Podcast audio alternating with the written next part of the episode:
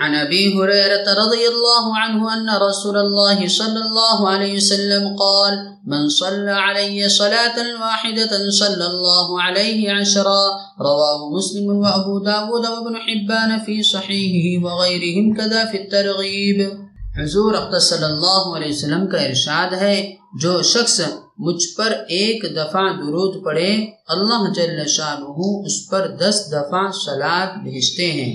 فائدہ اللہ جل شانہ کی طرف سے تو ایک ہی درود اور ایک ہی رحمت ساری دنیا کے لیے کافی ہے۔ چاہے جائے کہ ایک دفعہ درود پڑھنے پر اللہ تعالی کی طرف سے دس رحمتیں نازل ہوں۔ اس سے بڑھ کر اور کیا فضیلت درود شریف کی ہوگی کہ اس کے ایک دفعہ درود پڑھنے پر اللہ جل شاہ کی طرف سے دس دفعہ رحمتیں نازل ہوں۔ پھر کتنے خوش قسمت ہیں وہ اکابر جن کے معمولات میں روزانہ سوا لاکھ درود شریف کا معمول ہو، جیسا کہ میں نے اپنے بعض خاندانی اکابر کے متعلق سنا ہے۔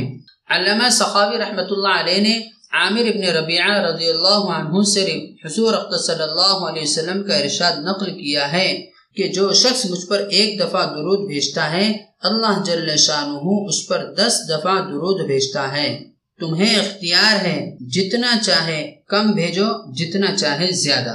اور یہی مضمون عبداللہ ابن عمر رضی اللہ عنہما سے بھی نقل کیا گیا ہے۔ اور اس میں یہ اضافہ ہے کہ اللہ اور اس کے فرشتے دس دفعہ درود بھیجتے ہیں۔ اور بھی متعدد صحابہ رضی اللہ عنہم سے علامہ سخاوی رحمۃ اللہ علیہ نے یہ مضمون نقل کیا ہے۔ اور ایک جگہ لکھتے ہیں کہ جیسا اللہ جل شاہ نے حضور صلی اللہ علیہ وسلم کے پاک نام کو اپنے پاک نام کے ساتھ کلمہ شہادت میں شریک کیا اور آپ صلی اللہ علیہ وسلم کی اطاعت کو اپنی اطاعت، آپ صلی اللہ علیہ وسلم کی محبت کو اپنی محبت قرار دیا۔ ایسے ہی آپ صلی اللہ علیہ وسلم پر درود کو اپنے درود کے ساتھ شریک فرمایا۔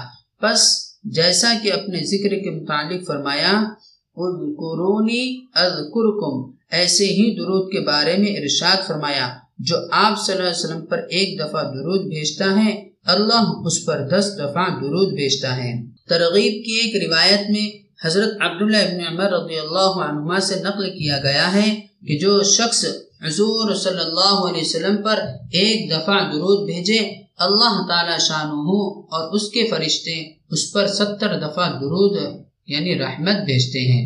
یہاں ایک بات سمجھ لینا چاہیے کہ کسی عمل کے متعلق اگر ثواب کے متعلق کمی زیادتی ہو، جیسا یہاں ایک حدیث میں دس اور ایک میں ستر آیا ہے، تو اس کے متعلق بعض علماء کی رائے یہ ہے کہ چونکہ اللہ جل شاہ کے احسانات امت محمدیہ صلی اللہ علیہ وسلم پر روز افزو ہوئے ہیں، اس لیے جن روایتوں میں ثواب کی زیادتی ہے وہ بات کی ہے۔ گویا اولا حق تعالی شاہ نے دس کا وعدہ فرمایا، بعد میں ستر کا۔ اور بعض علماء نے اس کو اشخاص اور احوال اور اوقات کے اعتبار سے کم و بیش بتایا ہے۔